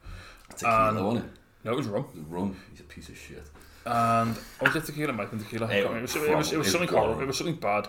And I was out, we were, I was out in the smoking area talking to Emil, and like Cole Radrick came over, and like, I just started. He, he had his like Indiana Colts baseball cap on, and I just like not not like aggressively. I just started like jokingly going off on him because I had Matt Ryan as my fancy quarterback, and the Colts were shit. And he was like, "Yeah, mate, I know." Cole, Cole Radrick was like legit one of the coolest people I met that week. Like he's so fucking cool. As was Jordan Older. Jordan Mm. Older was awesome. yeah, Um, Nick Wayne. Nick Wayne. I was like, Nick Wayne has the voice of like a thirty-five-year-old man. but he's, but he's like 17. When we like I got a picture taken with him, and I was like, "Oh, thanks, man." He's like, "Yeah, no problem, dude." And I was like, "What the Yeah. fuck?" um, he's like he's like a new Shawn Michaels. yeah. Oh, Nick Wayne's going into the AEW next year, isn't he? Yeah, Oh shit! Get Nick Wayne and Ta- Dante Martin just have like the Give- first give him 20 minutes. They have the first match where neither wrestler touches the floor of the entire match for 20 minutes. yeah, that'd be good. Um, I'm trying to think what else. One thing actually that's been really cool for me is obviously we did like the interview with Tate Mayfairs, Hmm. and now whenever we see Tate, he's like made up to see us. Yeah, Tate's like always been. Like, I know Like, he's, he breaks character to the point like where he's like he'll be in character when we're taking pictures and shit, but like he'll be like, I'm really happy with you guys. I'd probably be fucking fuming I've just said that on the podcast, but yeah. Um another one for me. Um, just it's not a moment, but it's just sort of discovering Wrestle Island. yeah. I've spoken a lot about Wrestle Island on the podcast. I really do. I like it a lot. I think I like the promotion. I love the ethos behind it. I love just the, the in-ring product they put on. I love their whole sort of family-friendly approach to wrestling, their financial approach to wrestling. They keep prices really reasonable. They they, they put great value matches on. Uh, Warren Banks is coming back, so he's going to kill Lance Rivera. Like Lan Lance Rivera's love hate relationship with me. yeah, that was yeah. Really likes me because I gave him a sticker, but he hates me because I was booing him. um no, I, I, I've I've already tweeted out Wrestle Island and said we'll be getting a holiday home over on the island this year in 2023 for Yeah, sure. looking forward to covering a lot more Wrestle Island next year. Going to all Absolutely. the shows. That was a Um, that was a pl- that's a really. I only went like I literally just went because they were having a Disney match, and I was like, oh, a Star Wars death match that'd be fun. And I was like, oh shit, that was even like that wasn't even the best match on the show. Like that wasn't the thing that got me to come back. Like, you know, it was. I mean, even Brian Hayes and Hustle Malone did put on an absolute classic. It was great. Yeah. There's also TNT have got some really good shows lined up. Yeah. DOA's shaping up to be awesome. The area sounds like it's gonna be incredible. Um, um, next year, Merseyside Merseyside Massacre. Massacre, we're getting Leon Slater versus Yeah. uh, Driller, which is going to be dangerous. I think they could do the title, though, you know.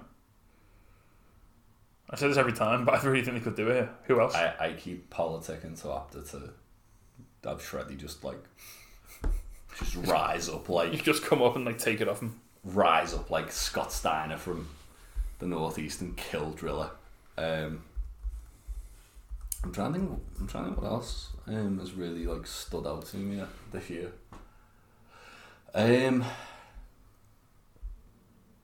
I mean GCW have had some banging shows. Like I've had, and also watching, um, watching some of the shows with um, with like Aaron and Joe and Ryan um, over Zoom have been an absolute blast. watching some of the nonsense. We're going to watch um, some backyard shit in a minute, aren't We're, we're gonna watch Backyard Wrestling Four, um, which is legitimately um, got Aaron's match of the year on there. Yeah, they've, they've been going from strength to strength. GCW, they're fucking killing it. Um, we? Yeah. You still had a good year. So before we finish, should we just speaking of GCW? Should we just go through some of their matches they're putting on over the New Year period? yes, No, I'm they're try- doing two New Year shows. I'm trying desperately to find them. I thought you had that up on the first I one. had a few bit. There we go. So New Year's Day. So New Year's, New Year's Day first. 'cause I've just found it. Um, Do or die scramble. The winner gets to go into the Rumble at number thirty. Joey Janela versus Blake Christian versus Tony Deppen versus Ninja Mark, Ninja Mark versus, Alec versus- Price versus Jordan Oliver. yeah. Then you've got Definitely Nick uh, wouldn't Gage appearing. Then you've got Maki Ito versus Sawyer Wreck versus Billy Starks versus Dark Sheik. Don't you dare threaten me with a good time. what the? Wait there, wait there. Look what's after that. Nick Wayne versus Leon Slater. Yep. I mean, yeah. Masha Masha Slamovich versus Cole Radrick. Matt Tremont versus Madman Pondo. and the duo that rumble. Which is the win. yeah, that's going to be tasty. It's gonna be good. And New Year's Eve, you've got Speedball Mike Bailey versus Too cold. Two Cold Scorpio, John Wayne Murdoch versus Sawyer Wreck, Maki Ito versus Ali Ali Catch. Catch. That'd be fun. Makizos versus Masha Slamovich and Akira. Oh yeah. Deppen v Leon Slater. Jo- Nick uh, Young Dumb and Broke versus Wasted Youth plus Nick Gage and Vikingo. That's the one they can't show on TV, isn't it? Vikingo. They're not allowed to show any of his matches on the streaming sla- service because AAA are mad carnies. Um, Yeah. so the but there's always a fan film in it. Yes. like Vikingo versus Blake Christian. It'll be on YouTube like the day of the Yeah, show. Vi- Vikingo versus Blake Christian like was up on YouTube an hour after the match happened. So yeah, I mean, with the GCW, just film it and put it on fucking YouTube or something. I don't know why AAA. It's weird though because AAA have like been like, oh yeah, um, you want to do like what? Well, what's really weird is the angle they did where Vikingo got attacked. It was Janela, Alex Cologne, and somebody else attacking him, and then I think it was Manders, and then the match has come along. It was like. We're doing Vikingo versus Blake Christian. I was like, wait, what? Why would you do the angle with like Alex C- Cologne like doing a murder on him and then not do Alex Cologne versus Vikingo? Which is, I mean, Blake Christian versus Ha- Vikingo would be a better kind of clash of styles. Yeah. At least by the looks of things. Actually, the- I, I guarantee that'll be uh, Vikingo versus Jordan Oliver now. Yeah, that'd be good, wouldn't it? That'd make me so sad. But what are you most excited about there and why is it, um, why is it um, Nick Wayne versus Leon Slater? I mean, Nick Wayne versus Leon Slater will fuck. Uh, Deppen versus Leon Slater will fuck. De- Deppen and Slater have already um, wrestled each other in a four way in GCW as well. I mean, John Wayne Murdoch and Sawyer Wreck will fuck. Oh, Sawyer Rex, Sawyer Rex, like my pick for Women's Wrestler of the Year, spoiler alert. She's fucking unreal. Then off the off the New Year's Day show, That scramble's gonna fucking. that scramble's gonna be mad. That women's four way is gonna be awesome. Um, massively rad, massively raddy daddy will be good. That entire card's gonna be good. Yeah, and this is all on Fight Plus as well, which is insane. Yeah. Which is fucking dope. You watching that here? Yeah, possibly. Probably. Right, that's probably, Probably gonna rain in the new year watching the uh, other one. that's probably gonna wrap us up for today's show and for 2022 as well. How awesome is that? Uh, so we'll see you on the new year. We'll have some um, some best of the year stuff out at some point. If you are on the Discord and you're joining us on New Year's Day for our uh, big wrestling quiz at four o'clock, I think we've shared that out on Facebook and Twitter as well. yeah, but please do join us for that if you like if you'd like to. And yeah, have a safe new year. Um, kiss someone flirtatiously at midnight, and we'll see you all next year. Consensually, because Consensually, yeah. Don't don't do a Jerry Ryan. Um, don't make anyone grab your dick unless they want to. Um, and yeah, we'll see you all next year. Goodbye. bye. Hello, yes, Danhausen here. Danhausen has been summoned. You must love this podcast, Hausen, the Untitled Wrestling Podcast, Hausen.